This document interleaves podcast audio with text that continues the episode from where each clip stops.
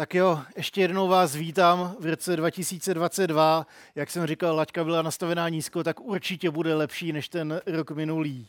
Je to moje přání sobě i vám.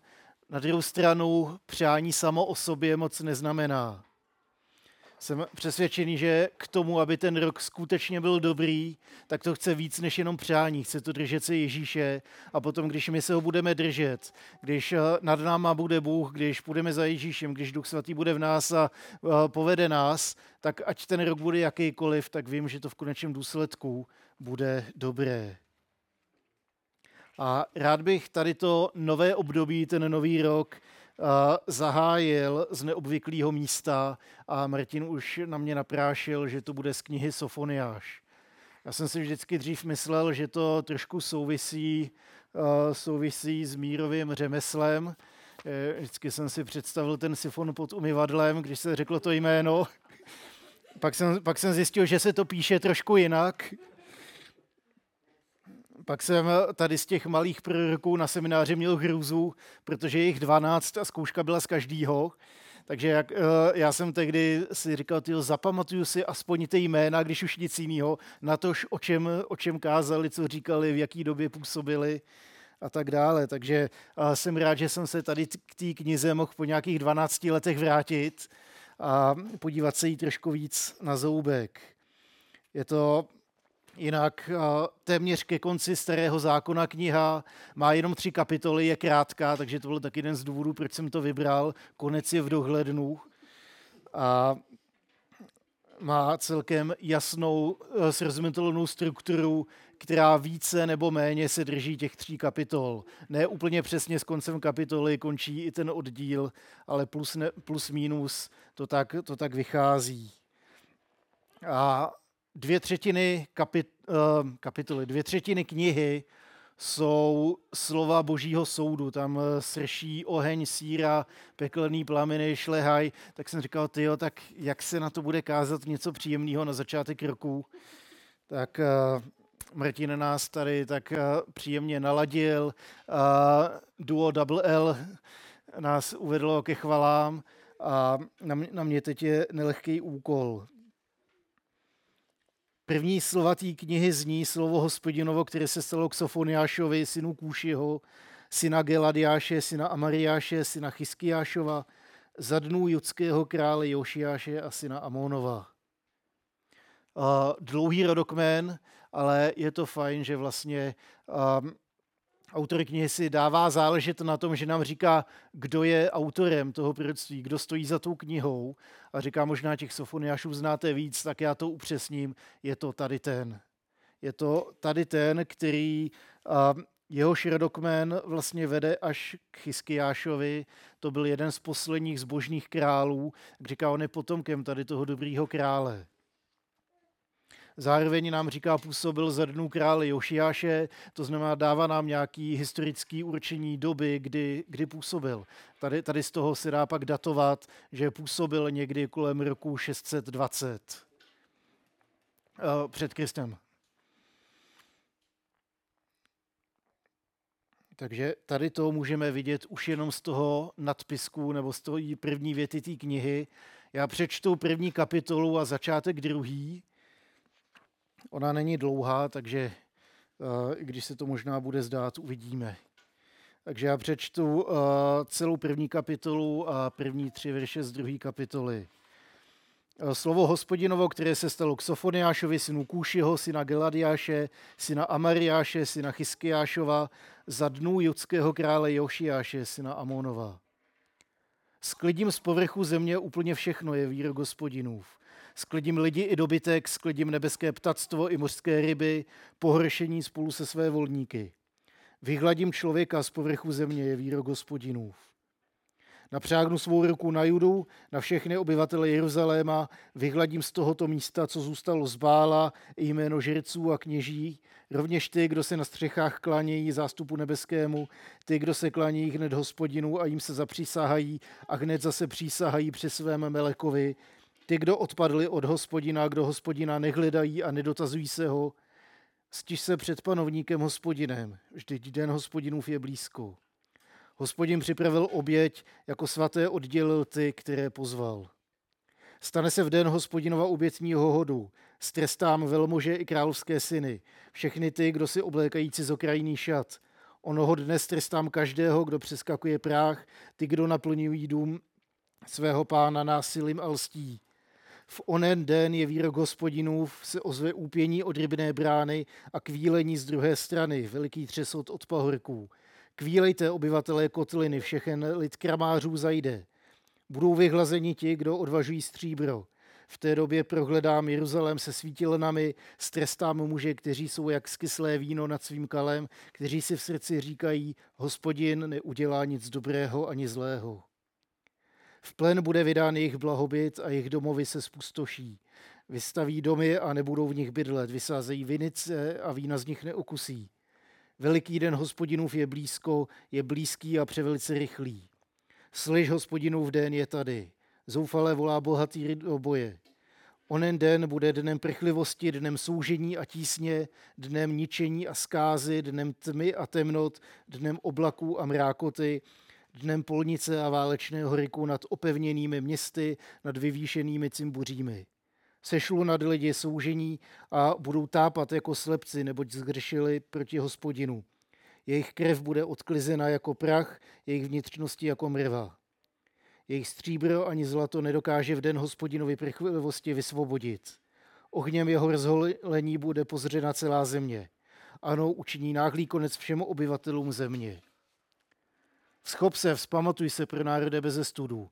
Dříve než vstoupí v platnost výnos, vždyť jako plavy přeletne den, dříve než vás stihne planoucí hněv hospodinův, dříve než vás stihne hospodinův, den hospodinova hněvu. Hledejte hospodina všichni pokorní země, kdo jednáte podle jeho práva.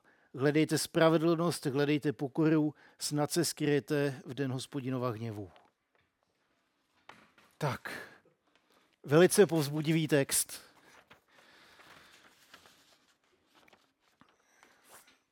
Když jsem to čet poprvé před dvěma, třema týdny, když jsem postupně začal připravovat tady to slovo, tak jsem si říkal, co jsem to vybral za knihu.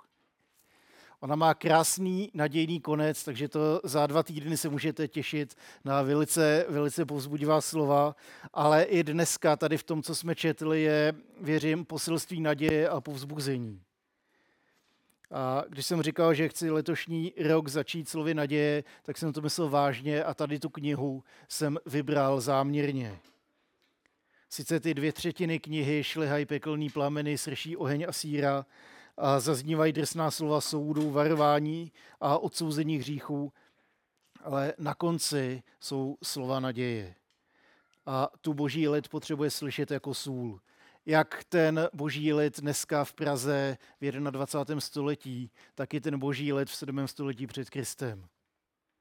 Nachází se totiž ve zlomovém okamžiku svých dějin. Na trůn usedá nový král a spolu s ním svítá naděje na změnu. Nepřipomíná vám to něco? Situace v Izraeli nebyla vůbec jednoduchá. Dlouhých 57 let žil pod nadvládou krutých králů.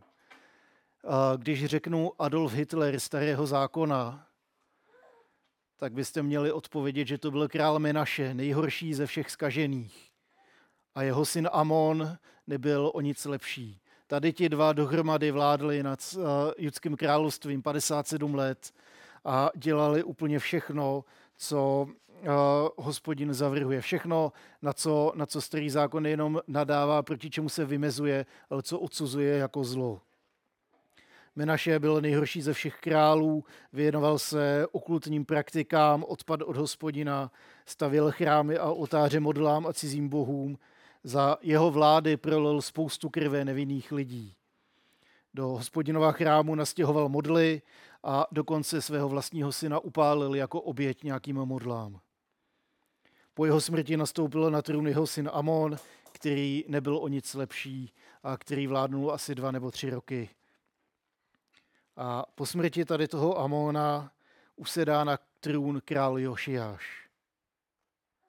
Lid je zdevastovaný po dvou generacích e, nějaký totalitní vlády. je svedený na cestí a ty dlouholetý praktiky králů se tak zažrali pod kůži lidem, že jim to vlastně přišlo jako běžný, jako normální, že nikdo na hospodina nespolíhá, že s ním ani nepočítá, protože proč by, jsou tady ti další bohové, tak na úrodu máme Bála, pak tady máme Aštaru, pak tady máme tamhle toho boha a tamhle toho na každý problém si můžete vybrat svýho. A nebo se sami podíleli tady na těch, na těch věcech.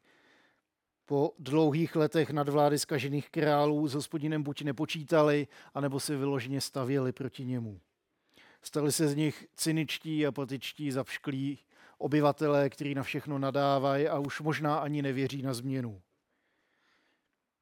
Bůh podle nich mlčel, nejednal. A tady v té době působí prorok Sofoniáš. Navzdory okolnostem si zachoval víru v Boha a zůstal mu věrný. Zároveň to, že čteme o Sofoniášově, je obrovským svědectvím o víře jeho rodičů a prarodičů. On měl kořeny svojí rodiny u toho zbožního krále Chyskiáše a dlouhých 57 let víra tady v té rodině přetrvala, zachovala se a byla předána dítěti, ze kterého vyrost jeden ze zásadních proroků starého zákona. Kniha nese naději v tom, že možná právě díky Sofoniášovi drsnému kázání uvěřil král Jošiáš a pustil se do náboženské reformy, kde vymítil veškerý modelářství, všechny falešní bohy, zbořil oltáře tady těch falešných bohů a navrátil lidi k hospodinu a k jeho zákonu. Usiloval o obnovení přijatelných bohoslužebních praktik, které od doby jeho pradědečka Chyskiáše upadaly. A to vypadalo tak, že bořil ty chrámy cizím bohům, začal navracet lidi jeho život potom tragicky vyhasnul, když se ve své píše postavil egyptskému vládci ve zbytečné bitvě. Tam neuposlech hospodinův příkaz, šel proti, proti, proti jeho nařízení do bitvy, byl postřelený a svým zraněním podlehnul. Ta Sofoniášova kniha je připomenutím jak boží spravedlnosti, tak boží lásky. A té boží spravedlnosti v tom smyslu, že nezůstane bez odezvy žádný skutek člověka. Nic se zlýho není definitivním v tom smyslu, že je to poslední instance nad vaším životem. Když se děje nějaký příkoří, když se děje nějaký zlo, Bohu to není jedno. A knihy právě jako Sofoniáš jsou toho důkazem. Možná ta spravedlnost nepřichází tak rychle, jak bychom si přáli. A Izraelcům to trvalo 57 let, než se začaly dít první záblesky změny. Ale Bůh chce zachránit svůj svět od lidského zla a násilí a chce naopak tvořit svět, ve kterém všichni lidi můžou růst, vzkvétat v míru, prosperitě a požehnání. První slova knihy patří soudu a vykreslují velice děsivý obraz. Nečte se to lehce a když se zamyslíte nad všema těma detailama, tak jsou to nelehký a těžký a tvrdý slova. Všechno bude smeteno z povrchu zemského, protože všechno je skažené. A kdo si říkal, je to obraz stvoření na ruby. Najednou z toho světa, který nějakým způsobem funguje, je v něm řád, tak najednou se obrací zpátky vstříc chaosu, zkáze, temnotě. Boží soud uvrá všechno zlé zpátky do chaosu, do temnoty a takový svět je potom neobyvatelný. Sofoniáš ve svých vizích naznačuje, jak skončí svět Jeruzaléma, jehož zkáza se blíží. On popisuje velice živý a velice apokalyptický obraz jak ten konec přijde, přitáhne nějaká armáda, která zboří tady to město, která vás smete, která bude nástrojem božího soudu. On schválně neříká, jaká armáda to je. On to schválně neříká z toho důvodu, aby zdůraznil boží roli tady v těch událostech. Že i tady ty cizí národy si Bůh může použít jako svůj nástroj. Začíná to slovem sklidím. Sklidím eh, z povrchu země ti, ti z vás, kdo mají 21, tak tam možná čtou smetu, smetu ze zemského povrchu, skoncuji se vším, vyhubím všechno, nebo se beru. Hospodin se chystá napřágnout ruku a všechno takhle smést ze stolu. S, a, sklidím, s ničím rozmetám. Otázkou zůstává, jestli ten boží soud nad zlem vlastně není jenom nějakým vnějším vyjádřením, nějakou vnější podobou toho stavu vnitřního lidí, který páchají to zlo. Když se podíváme na ty, na ty skažený krále, na lid, který odpadá od Boha, jestli to není jenom nějaký vnější vyjádření toho, co se vlastně už děje v lidském nitru a kam směřuje to lidský nitro.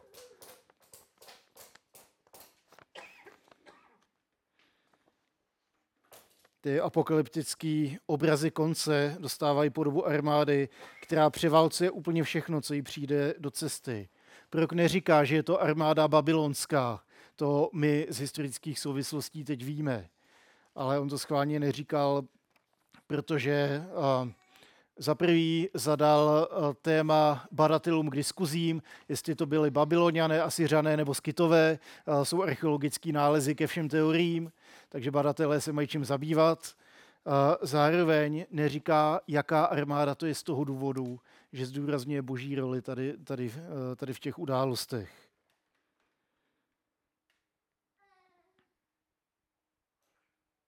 Sofoniáš varuje Izrael a okolní národy blížícím se dnem hospodinovým, kdy Bůh bude soudit národy spalujícím ohněm a očistí je od hříchu zla a násilí. A možná si teď říkáte, tak kde je ta naděje, o který ten David mluvil na začátku, kde je ta dobrá zpráva? A, a já ji vidím ve dvou, ve dvou místech v textu a ve třech souvislostech, který, který kolem toho můžeme najít. Zní to jako, že z těch sryv srší oheň a síra a e, zní to tvrdě a beznadějně, ale není tomu tak, protože Bůh Sofoniášovi svěřil i slova o velký naději. A okolnosti jeho služby nám na tu naději můžou ukazovat. Ta první okolnost je, že proroctví božího soudu, klidu, který začíná páchat zlo, nikdy není posledním slovem nad tím člověkem. Slovo soudu míří do královského dvora, jasně pojmenovává zlo, kterého se králové a jejich podaní dopouštějí. A slovům soudů neunikli ani kněží, který, který spronevěřili svoji službu, prakticky žádný obyvatel Jeruzaléma. Naděje hospodinové spravedlnosti nám předává zprávu o tom, že Bohu není lhostejný, že se děje nějaký zlo, nějaká nespravedlnost, nějaký příkoří a že se chystá zasáhnout. A Bohu není lhostejný, když trpí spravedlivý, když se děje příkoří nevinným a když lidé, ať už vědomně nebo nevědomně, směřují svůj život vstříc katastrofě. Další okolnost je v tom, že když hospodin předává proroctví o soudu, tak to neříká, aby lid vyděsil, ale aby lid obrátil.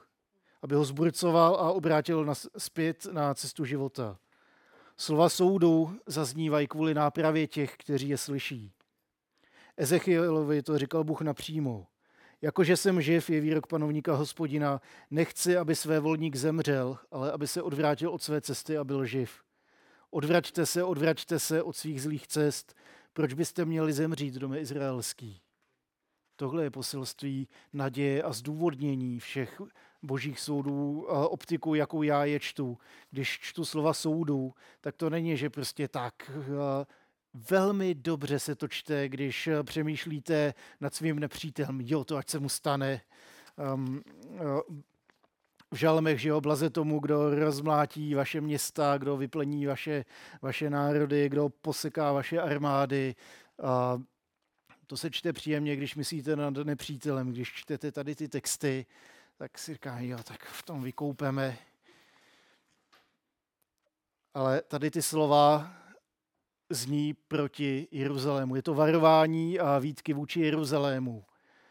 A mně je velice sympatický, že my bychom rádi takhle ukázali, jo, to je, to je tam ten, na toho si ukážeme, toho v tom vykoupeme, ale v momentě, kdy tohle udělám, tak tři prsty ukazují na mě.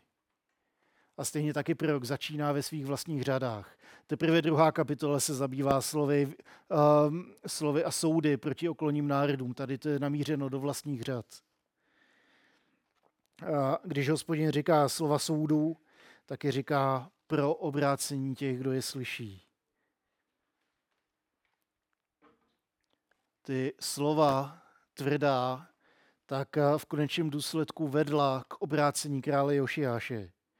Ten si je vzal k srdci a začal podle nich žít nejenom on, ale vedl k tomu celý národ. Jak jeho reforma vypadala, tak eh, si můžete dočíst eh, ke konci knih královských a pralipomenon nebo knih letopisů.